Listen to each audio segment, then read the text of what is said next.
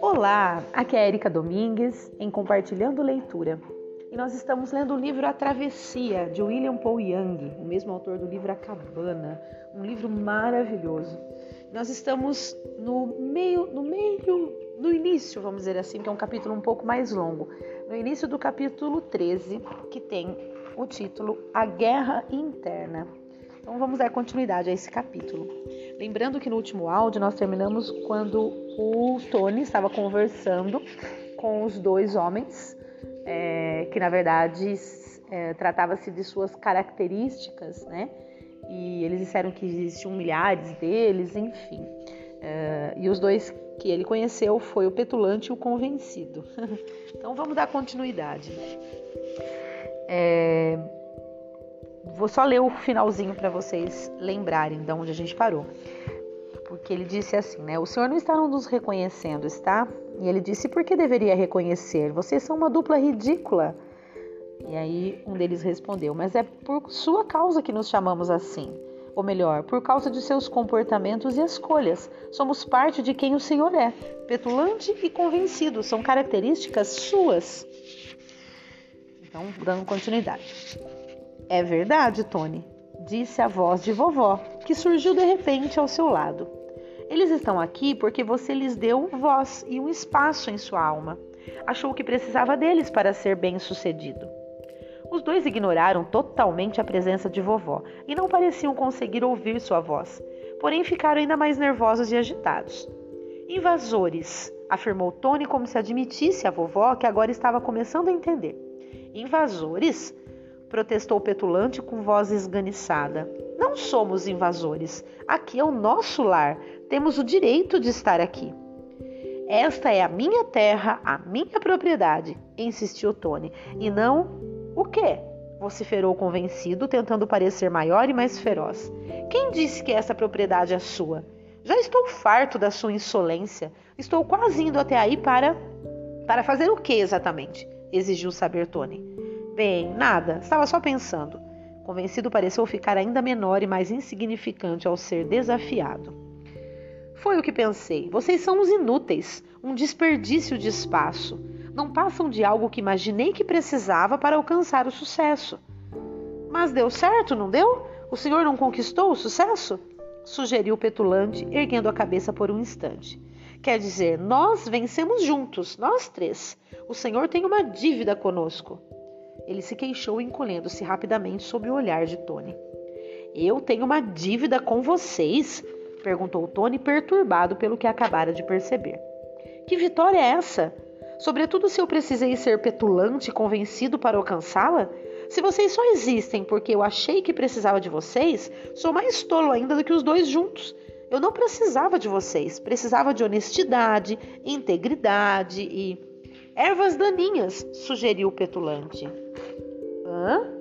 Ervas daninhas. É nisso que consiste a honestidade e a integridade, cheias de cores e espinhos, uma coisa horrorosa. Vá conhecer os outros, encorajou vovó, que continuava ao seu lado. Exijo que me levem para conhecer os outros, ordenou Tony. E não me venham com essa conversa fiada de que vou explodir. Só peço um pequeno favor, disse o menos baixinho em um tom de voz submisso, já quase sem qualquer petulância. O senhor vai dizer para Ego que nos obrigou a levá-lo até ele que não tivemos escolha? Ego? É esse o seu benfeitor? Tony esperou que os dois assentissem. Então, Ego é o chefe de vocês? Isso mesmo, admitiu o convencido.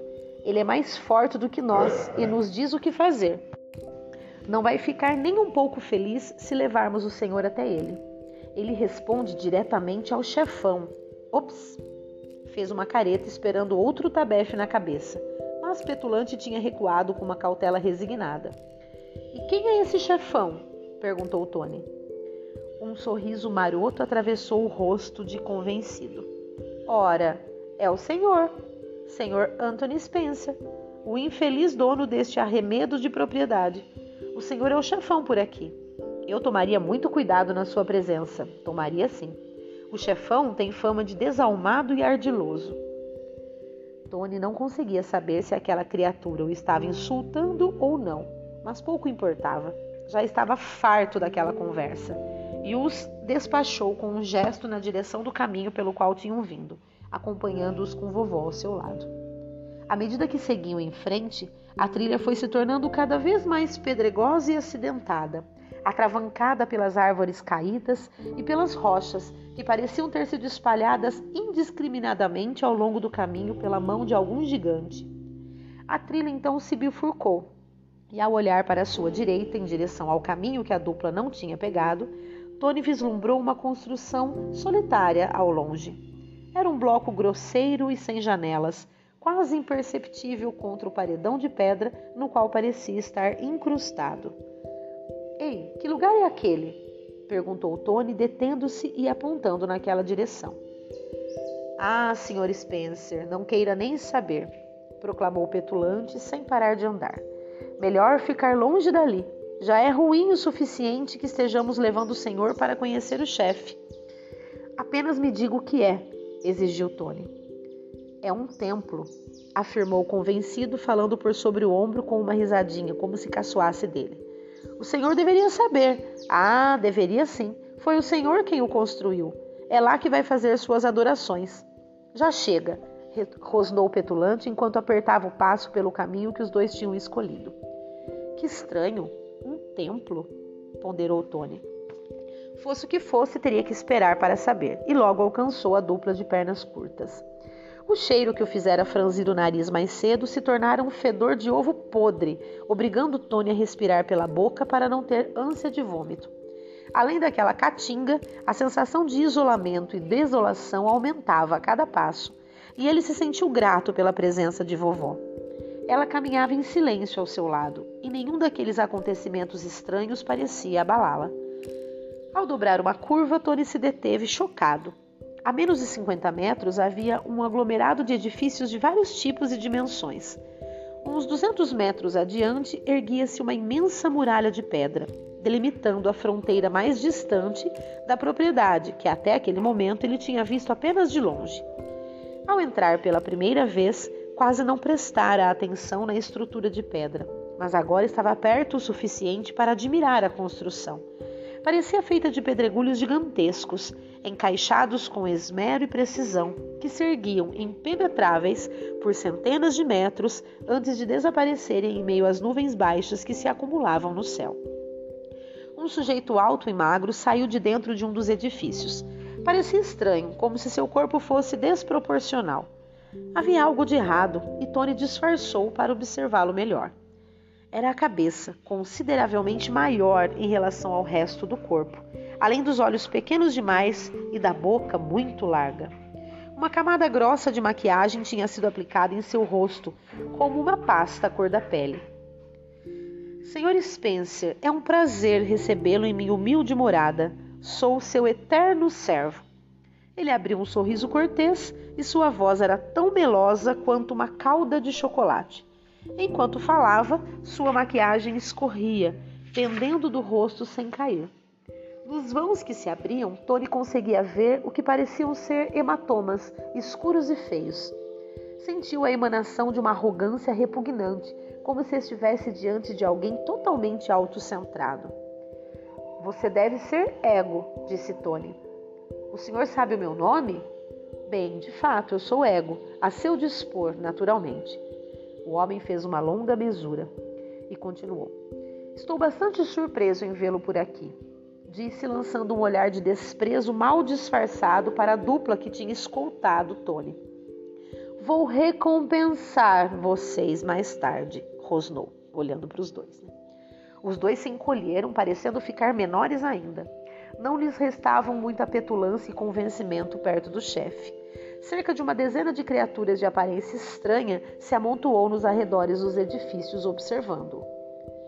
Por que você existe? perguntou Tom, Tony em tom de exigência. Ora, para ajudá-lo a tomar decisões, respondeu Ego, enquanto uma expressão astuciosa cruzava seu rosto deformado. Estou aqui para lembrá-lo de quão importante o senhor é de como é necessário para o sucesso daqueles que dependem do seu apoio, de quanto essas pessoas lhe devem. para ajudá-lo a não perder de vista as maneiras como elas os ofenderam, os erros que cometeram e que lhe custaram caro. Minha função é sussurrar em seu ouvido que é o Senhor quem conta no mundo. Senhor Spencer, o Senhor é um homem muito importante. Todos o amam, admiram e respeitam. Isso não é verdade, reagiu Tony irritado. Não mereço o respeito nem a admiração de ninguém. Oh, Sr. Spencer, como me dói ouvi-lo dizer uma bobagem dessas. O senhor merece tudo isso e muito mais. Veja só o que fez por essas pessoas. A mínima retribuição que poderiam lhe dar seria reconhecer o quanto se esforçou em benefício delas. O Senhor não está exigindo nada demais, só um pouco de reconhecimento.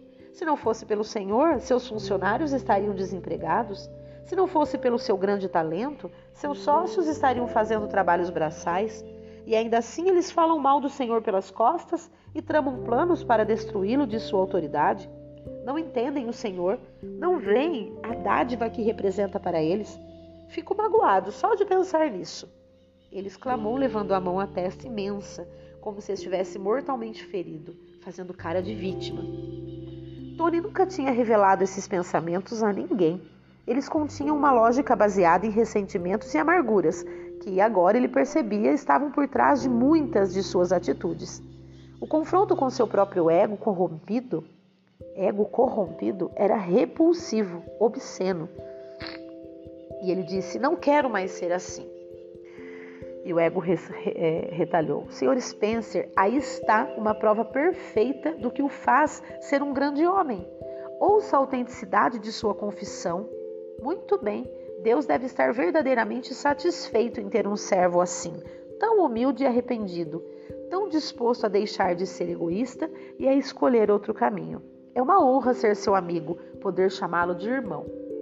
Você não é meu irmão, exclamou Tony com rispidez. E então se viu sem palavras. Ego não tinha razão? Deus não queria que Tony mudasse? Que se arrependesse? Mas havia algo de vil, de errado nas palavras de Ego, quase como se as antigas intenções de Tony tivessem sido substituídas por outras, mais novas, talvez mais reluzentes, mais bonitas e virtuosas. Mas no fundo havia sempre uma expectativa, às vezes óbvia, às vezes oculta, mas ainda assim sempre uma intenção, a mesma de antes, que se, baseava apenas no desempenho. Eu sei quem você é, declarou Tony é apenas uma forma mais feia e talvez mais autêntica de mim mesmo. Sr. Spencer, o senhor tem razão, como sempre. Precisa morrer para si mesmo, colocar o próximo com suas preocupações e problemas antes das suas necessidades, desejos e vontades. Amor altruísta, este é o maior e mais belo sacrifício, aquele que mais agrada a Deus. O Senhor precisa crucificar o eu matar o eu e colocar Deus no trono da sua vida. Precisa se rebaixar para que ele possa se engrandecer. Imagino que sim. Quer dizer, parece a coisa certa, não é? A insegurança confundia a mente de Tony e seu coração estava aflito. Ele olhou para a vovó, que o encarava firme, mas continuava impassível e calada. Seus olhos estavam cheios de ternura e garantiam-lhe que ela não iria abandoná-lo mas sua postura dizia que aquela luta era só dele. Tony estava irritado com a recusa de vovó em participar. Como ela podia ficar ali sem fazer nada? Ele não estava preparado para lidar com aquela situação. É claro, o senhor tem razão, Sr. Spencer, como de costume. Basta olhar para o exemplo de Jesus. Ele ofereceu a si mesmo como resgate por todos nós. Tornou-se nada para que pudéssemos nos, pudéssemos nos tornar tudo. Não entende? É isso que ele quer. Que o Senhor se torne como ele, livre. Ego gritou essa última palavra que reverberou do muro de pedras que se erguia acima deles. Então começou a dançar em círculos, erguendo lentamente os braços e deixando-os cair, enquanto declarava em uma voz cantarolada: Livre! Livre para escolher, livre para amar, viver e deixar viver, livre para buscar a felicidade, livre dos grilhões da sociedade da família, livre para fazer o que quiser, porque é livre. Pare! berrou Tony. Ego paralisou-se, apoiado em um só pé, com as mãos nos quadris. Eu costumava fazer tudo o que quisesse e não era liberdade nenhuma. A raiva de Tony aumentou e ele continuou. Tudo que minha liberdade fez foi magoar as pessoas e erguer muros em volta do meu coração, até eu não conseguir sentir mais nada. É isso que você chama de liberdade? Bem, disse Ego, baixando os braços e plantando os dois pés com firmeza no chão. A liberdade sempre tem seu preço. Ele deixou que a última palavra ecoasse na muralha antes de prosseguir. E aí continuou dizendo: Senhor Spencer, observe a história. Algumas pessoas sempre têm que morrer para que outras sejam livres. Nenhum governo ou Estado no seu planeta pôde existir sem um indispensável derramamento de sangue. Quando a guerra é necessária e justificada, é a paz que se torna pecado. E se isso vale para os governos, também deve valer para o Senhor como indivíduo. Tony não sabia exatamente porquê, mas a lógica de ego lhe parecia doentia e pervertida. Ao notar sua hesitação, Ego se apressou em prosseguir e continuou dizendo: Veja Jesus, Sr. Spencer. A sua liberdade custou tudo a ele. Jesus deu a própria vida para libertá-lo. Esse homem foi até Deus e clamou. Ego novamente assumiu uma postura teatral, voltando-se para as alturas com os olhos fechados, como se lançasse aos céus a mais profunda súplica. E disse: Deus amado, despeje toda a sua ira, toda a raiva que sente dessa criação vil e perversa, das inúmeras atitudes repugnantes da humanidade. Sua fúria é justa e sagrada. O arco da sua ira está pronto para lançar sua flecha contra o coração dos homens. Mas em vez de despejar sua fúria sobre eles, despeje-a sobre mim. Deixe-me suportar sua crueldade, o castigo merecido para a maldade deles. Que eu, não os homens, seja queimado pelo seu fogo eterno e que a espada da justiça divina que o Senhor brande nesse momento sobre suas cabeças caia sobre a minha. E com essas palavras, Ego baixou a cabeça, como se uma lâmina poderosa fosse parti-lo ao meio. Suas palavras ecoaram ao longe. Fez-se silêncio. Uau! Gente, eu vou parar por aqui, tá bom? Porque, como eu disse, o capítulo é bastante extenso, nós já estamos em 17 minutos de áudio.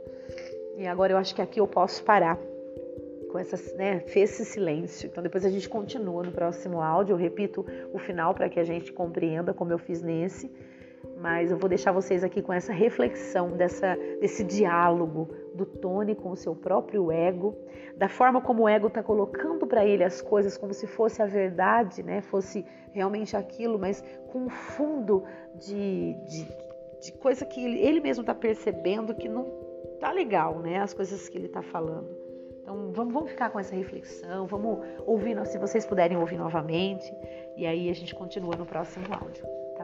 Espero que vocês estejam gostando assim como eu. Um grande abraço e até o próximo áudio.